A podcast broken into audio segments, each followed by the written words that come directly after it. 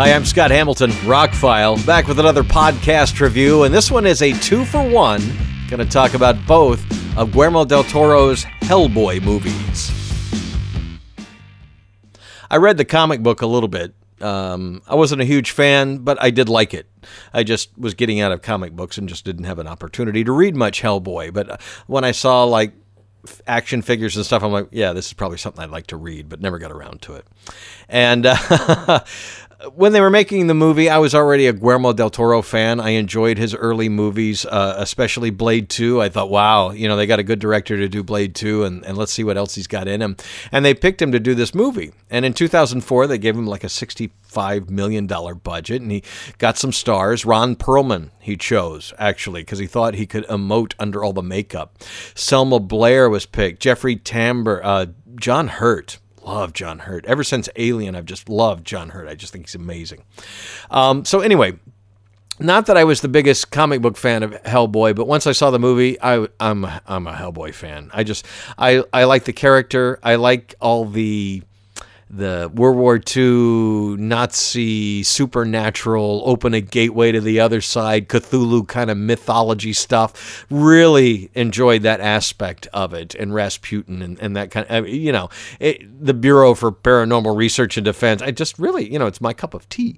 Um, and so I walked out of the theater, just thought that was great. Bought it on DVD. Bought it on. It was one of the first Blu-rays that Sony released. Bought that bad boy instantly.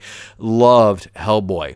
And last year picked up when they finally released it on 4K. It's a native 4K transfer, and it looks spectacular. It really, really does. Blown up on the big 85 inch that my roommate bought. It really it, it's a great 4K transfer of what I consider to be, uh, you know, it's it's not an Academy Award winning film, but it is a classic in its own right. It's an early comic book movie done right. Uh, it's very entertaining, and like I said, because it's Guillermo del Toro, it's got lots of layers, lots of heart. It's got daddy issues they deal with. There's uh, a romance. There's a love triangle. I mean, it really packs a lot into its two-hour runtime, and really it hops all over the world. Uh, it'll slow down for some good drama scenes. It's got some tragedy. Really, they poured everything into this. Marco Beltrami did the soundtrack. Um, Guillermo Navarro, a longtime guy he, he worked with, did the cinematography. Really, this movie worked out, and then it made money. I was thrilled, and it got a sequel. So rewatching it now at the end of 2020, movie holds up. It's really good. A couple of the CGI, a little bit of the computer generated graphics looked okay, but most of it actually looks great. It really holds up well. So I will say this before I get into the second movie. I actually enjoyed the third, the reboot, the 2019 version. No, it doesn't have Guillermo del Toro, the original cast, but I thought it was an entertaining Hellboy movie as something different. And I guess that kind of ended that franchise. And you know, there's still a rumor out there that they might make a Hellboy 3 with the original. Fingers crossed. So, four years later, Guillermo del Toro reteamed up with Mike Mignola and the cast. They got uh, Danny Elfman to do the music this time, but same cinematographer, and a bigger budget, about $85 million, and made Hellboy 2 The Golden Army. The movie went on to make $168 million, so a success. But everybody got bigger after this. The stars got bigger, the director got bigger, and it just they just never got around to making the second one. They were still talking about it right as they announced the reboot was getting made. And that was originally supposed to be kind of a sequel, but um, Ron Perlman didn't want to have anything to do with it if Guillermo wasn't going to be involved. So that ended that, and they decided to make it a reboot, and it didn't go over well although it, it, like I said earlier, it is a, a, little bit closer to the source material. But Mike Mignola, the guy who created Hellboy, has been involved with all three movies. So if anybody, you know, complains that, oh, this isn't like the comic book or whatever, uh, talk to him. He wrote the comic book. He wrote the story for the second movie. He's been involved with all of it. He was a big part of the third one. So, you know, just saying. So this came out as a big summer movie in 2008 and did very well. I remember everybody walking out of the theater and really, really enjoying it, as did I. Um, watching it now, it's a little uneven. It, it tries to pack in as much stuff as the first movie does, kind of revisits some young Hellboy, and that was a, an excuse to bring back John Hurt, and that, that kind of leads us to a little story about in, instead of the first movie, instead of doubling down on that whole supernatural Nazi, uh, you know, Cthulhu type stuff, they brought in fairies and elves, kind of. um, yeah. The king of the elves this standing peace with humankind. It goes back to his forefathers and then for hundreds of years. And Prince Nuada comes back and decides that magical beings need to have, you know, their place on the planet and the humans have gone too far and he wants to break the truce. And that's not what the, you know, father and king wants to do, nor does his sister, twin sister, but he winds up killing the father. Sorry for spoilers. And kind of taking over. Luke Goss plays Prince Nuada, and he's freaking amazing in the role. I remember him in the beginning of Blade 2. He's that evil vampire. And I remember, you know, watching the beginning of Blade 2 the first time, this character goes into a blood bank and some weird stuff happens. And I thought he was just, you know, a toss away, throwaway character. And he really did a great job inhabiting that, making it a real person and then a real thing when it became a thing. Um, and I thought he did even more. He had six or seven months training with a former Jackie Chan stunt guy um, to learn the sword stuff and the, the spear stuff and the martial arts. I mean, six or seven months of training, that's like John Wick level, you know, getting into your role. Um, they actually considered Charlie Hunnam was the only other actor they considered, and he didn't take it or they didn't get him or whatever. And I think it worked out great. I think the movie comes to a point um,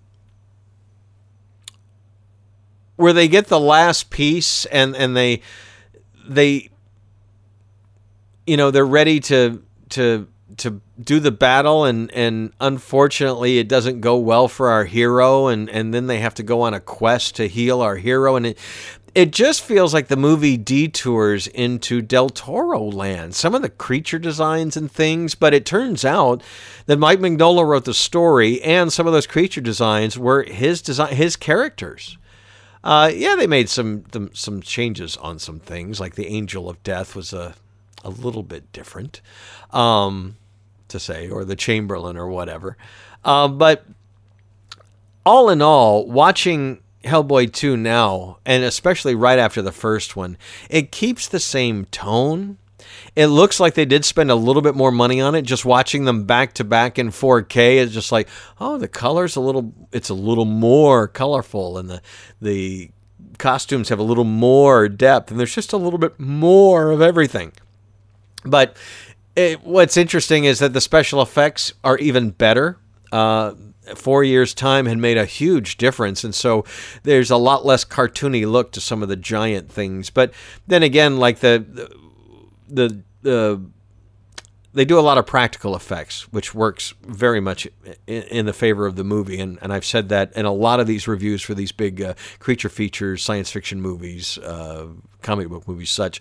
When they use creatures in rubber suits, it just seems to hold up better than early CG as well. It, it fits into the scene better, they act with it better, that kind of thing. And some of the monsters in this are real, legit, uh, you know, rubber monsters or whatever, latex, whatever they made them out of. Um, and that, that helps the movie hold up now. It looks great.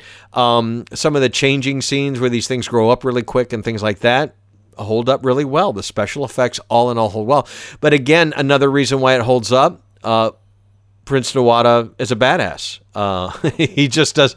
Uh, Luke Goss does such a great job with the role, the lines, the Gaelic dialect, that kind of stuff that he and uh, Anna Walton, who plays his twin sister in the movie, gets into. She's Prince Nuala, um, and what happens to one happens to the other, and you know that's going to make some complications in the long run. And Abe Sapien has a love interest this time around, and they added this uh, German psychic ectoplasmic being, uh, Dr. Johann Kraus and it's voiced by Seth MacFarlane. Uh, Thomas Kretschmann was actually going to voice it, um, but it just didn't. It didn't. I don't know, didn't didn't work or whatever. And he actually is German, so you know. But Seth MacFarlane does a pretty amazing job, even though if he does sound like uh, Stewie a couple times in the film. Uh, the character to me though reminds me of the silent bad guy from the first movie, and they decided that was really cool. Let's bring back something like that. Uh, maybe they shouldn't have made him German. Maybe that would have helped. But he's got a, a glass fishbowl and he's smoke. if you remember the character from the movie, and they do some cool things with him. But, you know, bringing him in and making him the boss all of a sudden, again, I know this story goes back to a Mike Mignola story, but I don't know. It's just some of these beats. We really just wanted to see a sequel to, to the first movie, but it goes in some different directions and dances around. And this was after Pan's Labyrinth, is why I said some of those creature designs, like the Angel of Death, the androgynous Angel of Death, that those designs very much look like Guillermo del Toro stuff from Pan's Labyrinth. But you know, who knows how the artwork worked out? Maybe they used some of the same artists, and that's why. Both movies were hits and made significant amounts of money, but they just never got the third one off the ground. And for years they talked about making a third one and we all begged and we hoped and we bought you know when it was upgraded to blu-ray and then upgraded to 4k we we've bought them and we and we bought the action figures and the funko pops and everything else and we've done everything to support hellboy and Finally, they announced they were going to do a reboot, and so, okay, well, let's hope the reboot turns out. And then the reboot didn't turn out so well for most people, and they're still saying this could still happen. So I'm not holding my breath, but hey, I didn't think we'd get another Bill and Ted movie uh, either, and it really wasn't bad. So there you go. So check out the Hellboy movies. If if you remember liking them, you're gonna like them even more now because they hold up really well. And I'm gonna go back and watch the third one, the the the reboot, if you will. The 2019 version of Hellboy is not as bad as ever. You know, I mean, yes, it's not the Guillermo del Toro movies. It's it's like taking you know a good Academy Award nominated movie versus a B movie. It, they're very different styles of movie, but I'm fine with both of those existing in my movie collection. So I, I hopefully in the near future we'll watch the reboot of Hellboy and I'll add that to this collection. But holding up well. Although I felt that Hellboy 2, The Golden Army, is a bit uneven, it just feels like it stops and starts in a couple places. And and that's probably because Hellboy gets injured and we have to go on this tangent to go try and get him fixed. And then that becomes a different tangent. And then finally we get back to the main story. And I don't know, I understand why, but uh, it, it, it jumping around worked quite a bit in the first movie, not quite as well. And this movie didn't get quite as good, but still got great reviews, just not quite as good as the first one, but still it it holds up and and it is they were trying more. They went for more things and I got to give them credit for that. And as a one-two punch back to back, well that's just the way it should go, you know? I would like to see a third one that kind of goes back to the Nazis, machines, and mad scientists and, and old god stuff, but you know the four folklore fairy tale stuff was not bad either. It'll be interesting to see if they can get a third one off the ground and what happens because it doesn't look like we're going to get any more uh, of the Hellboy reboot franchise they were trying to do there.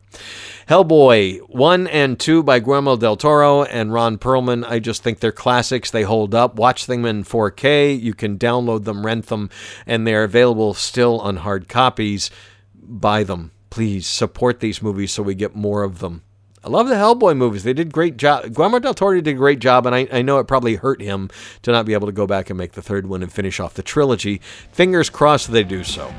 I'm Scott Hamilton. I'm Rockfile. Thank you for checking out the podcast. Please subscribe, share, like, comment, etc. Uh, also, check out the therockfile.com for links to all my other projects. And thank you so much for listening. Have an amazing day.